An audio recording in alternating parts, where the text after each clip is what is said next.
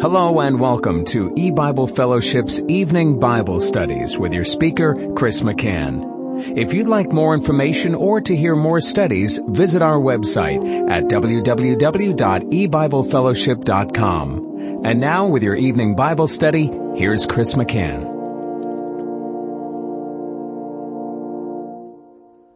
Good evening and welcome to E-Bible Fellowship's Bible study in the book of Revelation. Tonight is study number 8 of Revelation chapter 17. And we're going to be reading verses 9 and 10. Revelation 17 verse 9. And here is the mind which hath wisdom. The seven heads are seven mountains on which the woman sitteth.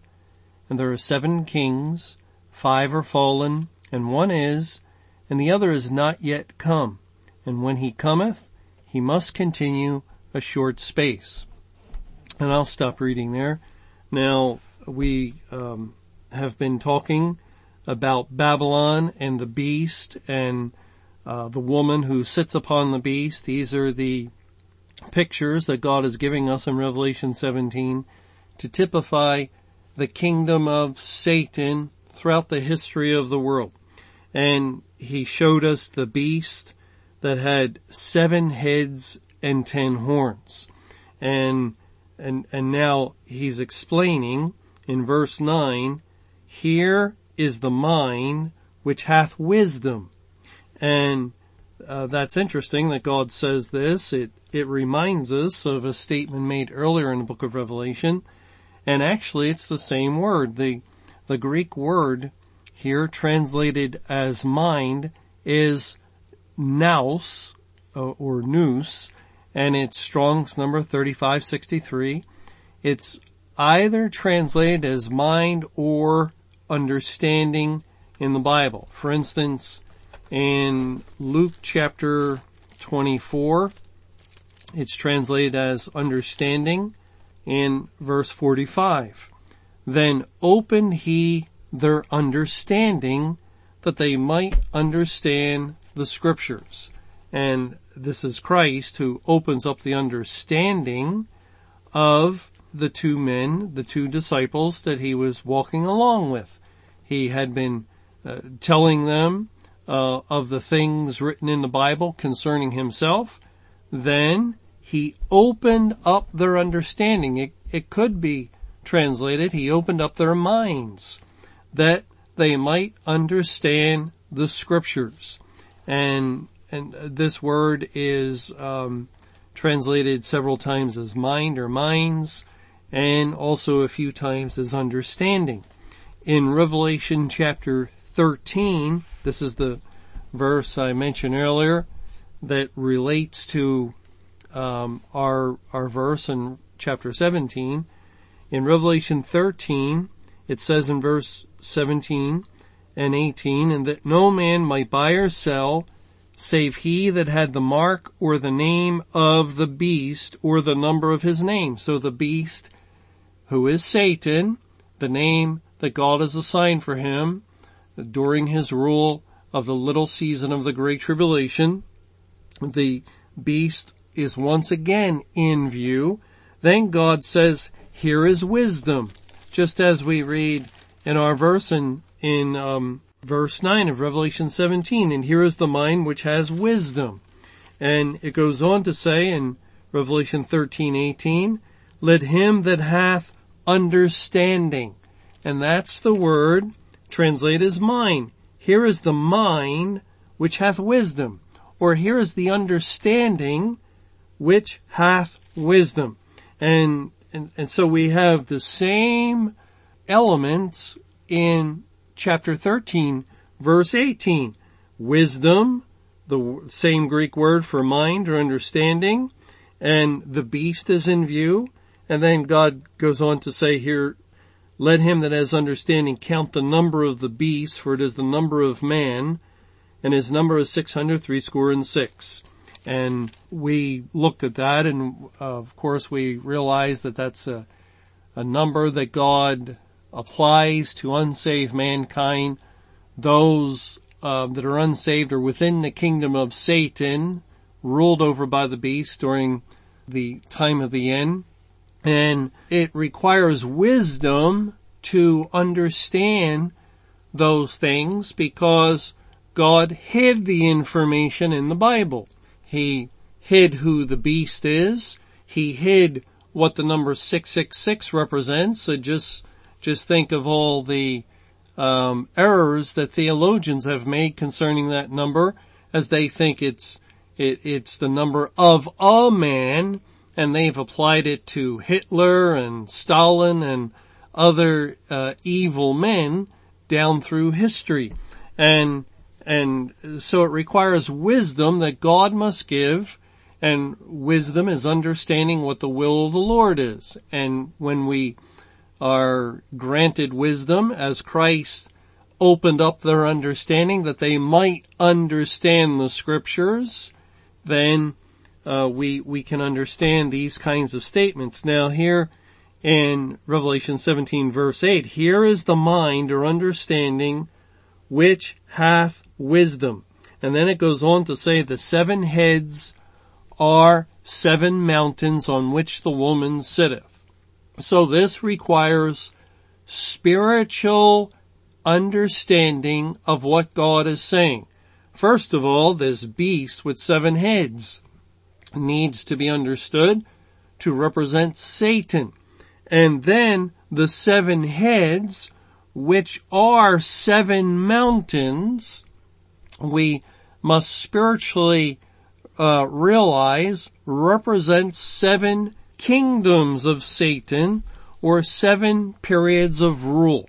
Now, when we look at the, the Greek word translated as heads in the Bible, and we just look up that word, um, that's how we are able to define words. God defines them by comparing scripture with scripture.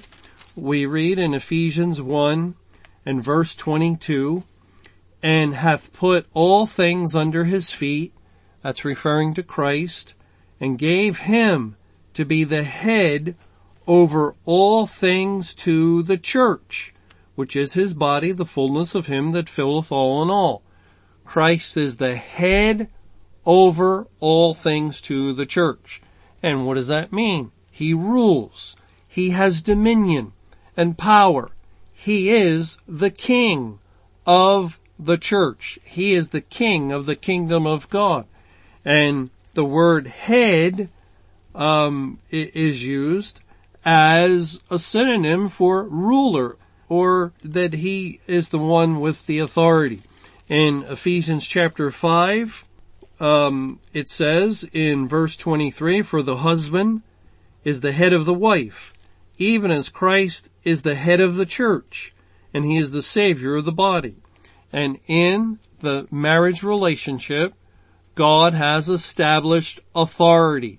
There is a structure in which the husband is the head, the wife is to be in submission to the husband, the children are to obey both their parents. And, and so the head means the one that makes the final decision, the one that is in authority or ruling.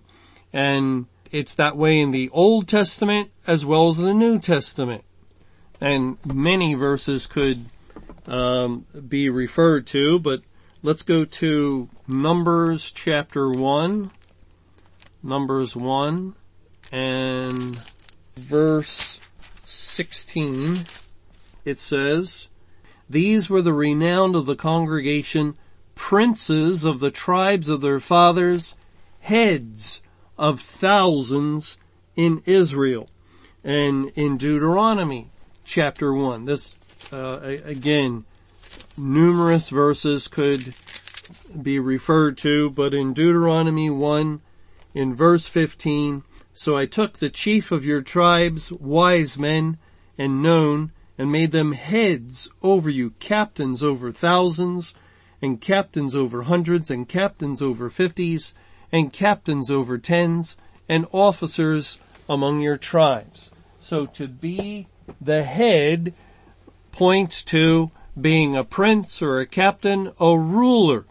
And that's what God is saying here in Revelation 17 concerning the seven heads of the beast, which we know is Satan. And this is pointing to Satan's overall rule as he uh, gained dominion over mankind back in the Garden of Eden when he deceived Eve and then Adam into uh, partaking of the fruit of the forbidden tree, the tree that God said, thou shalt not eat of lest ye die. And when mankind disobeyed God and obeyed the lie of Satan over the truth of God, they were defeated by Satan and they became subservient to him and entered into a position in which they now serve sin and Satan. Satan took them captive at his will and he has ruled over the unsaved all through history up until May 21, 2011. And on that day he was defeated and the Lord Jesus Christ took the kingdom and and uh, he is exalted to rule over all that Satan previously ruled over, and and that would be the unsaved people are now in subjection to the Lord Jesus, and he is ruling them with a rod of iron. So here, back in chapter 17, verse 9 of Revelation, it says the seven heads, the seven rulers, or seven periods of rule because it's not seven different people. Satan is the same evil being. He's, he's not a man that dies. He's a spirit being. And, and that's, um, one of the ways we were able to identify the Antichrist because 1 John 4 speaks of the Antichrist that was in the world at the time of 1 John was being written in the first century AD and yet would come. And, and only Satan qualifies and fits that kind of description of being able to exist for, uh, 2,000 years and, and he's existed longer than that. He's existed since the Garden of Eden, uh, and that occurred, um, we know creation took place in 11,013 BC, and the fall of man did not happen too long after that. So Satan has been around ruling over mankind, over the kingdoms of this world since um, almost at the beginning, and that is over 13,000 years ago now. And at the time that the book of Revelation was being written, again, Revelation is the last book of the Bible and it was being compiled as far as we know from secular sources uh, towards the end of the first century AD, about 95 AD. And so that's what's being said here as we, we go on into verse 10 and it says, and there are seven kings, five are fallen and one is, and the other is not yet come and when he cometh, he must continue a short space. So when we look at this verse, we, and we again realize that this is being said in the first century after the cross, almost at the end of that first century, when the Bible was just about ready to be completed, and there are seven kings. The previous verse had said there were seven heads, which we know identifies with rulers, and, and the seven heads are seven mountains. Mountains in the Bible identifies with kingdoms. Kings rule over kingdoms. And so verse 10 is confirming we had a proper understanding of the seven heads which are seven kingdoms because there are seven kings and, and all seven kings represent Satan. And the number seven would point to the perfection of Satan's rule over the earth since the fall of man. And God says five are fallen at the point of this writing in the first century and one is. That would be the sixth king out of the seven. The sixth king is active and ruling at the time of the book of Revelations writing again towards the end of the first century AD. And when we look at Satan's rule, we realize that it was very consistent up until the cross. In the Old Testament, he was loose. He was active. He could bind the hearts of men uh, in a in a very um, big way, and, and that's why very few people were saved during the days of the Old Testament. And again, the Old Testament up until the birth of Christ was over 11,000 years. It was 11,045 years from creation until the cross. And, and up until that point, Satan's rule was fairly consistent, yet God designates five kings or five mountains, five periods of rule, five of the heads of the beast to represent that 11,000 plus years up until the cross. It's as though uh, when God says they're fallen, that that time has come and gone and passed. Although it is interesting that that Greek word translated as fallen which is 4098 in Strong's Concordance, is the same word that is used concerning Babylon. Babylon is fallen, is fallen. And Babylon is the kingdom of Satan. But Babylon falls at the end of the Great Tribulation, which we'll see that it's the seventh and, and final uh, period of Satan's rule that comes to an end at the end of the Great Tribulation. No wonder that God highlights the fall of Babylon so well and, and, and make sure it's not missed by doubling it in several places where Babylon's fall is mentioned. Babylon is fallen is fallen. Finally, the seven kingdoms of Satan that have stretched back from the very beginning of the fall of man early on at the creation point almost of this world after 13,000 years in the year 2011, which is the 13,000th and 23rd year of Earth's history. Babylon is fallen, is fallen. The last kingdom of Satan is past. That, that's what that word fallen points to because here it says there are seven kings, five are fallen, and that's the same word as Babylon is fallen. Therefore, those five periods of time have come and gone and are past, never to be seen again. And one is at the point of the writing of Revelation, and this would be the rule of Satan that was dramatically altered and changed at the cross because he was bound.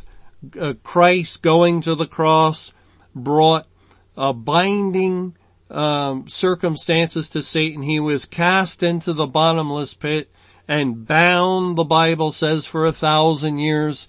Uh, that's a figure of speech to say for the completeness of the church age, which turned out to be 1955 years of his binding. So this sixth king is from 33 AD, uh, the period of his rule, until 1988 AD. He rules in a much different way than the five before him and the one after him, that last and seventh king. For 1955 years, Satan must suffer being bound in, in a way he had never been before. And that's the one that presently rules again as, as the apostle John is being moved by God to write these things. And then he says, and the other is not yet come. And when he cometh, he must continue a short space. Five are past, One is, that's six, then the seventh king, the seventh kingdom, the seventh head of the beast, and the beast only had seven heads, and there are only seven mountains to represent seven kingdoms, and there are seven kings. And that last and final rule of Satan would be the greatest. It would be the time of his loosing, as Satan was loosed in 1988, the 13,000th year of the earth's history, at the end of the church age, now he was free. God, the Lord Jesus, had the key of the bottomless pit and opened it up to set him free and he began to rule like never before, an unprecedented reign over the hearts of men as, as God also lifted his hand of restraint upon man's sinful heart more and more over the course of this final period of rule so that Satan now ruled in the world and ruled in the church, something he was never able to completely do. Satan's rule over the world was enormous, yet it was limited to a short space, to a little season, is another way the Bible speaks of it in Revelation 20 as, as we read of Satan being bound for a thousand years. It says in verse three, and cast him into the bottomless pit and shut him up and set a seal upon him that he should deceive the nations no more till the thousand years should be fulfilled. And after that, he must be loosed a little season. And he was 1988 for 23 years until 2011, May 21, 88 to May 21, 2011 was the period of Satan's loosing. That was also the period of the seventh and final rule of the beast. And then Babylon was fallen, was fallen and the last kingdom of Satan came to a close. It ended and never again does he rule the Lord Jesus Christ presently rules, but again, not for the welfare or for the benefit of the individuals that previously were under Satan's kingdom in darkness, but for their punishment because he's ruling with a rod of iron. Thanks for joining us for E-Bible Fellowship's Evening Bible Studies.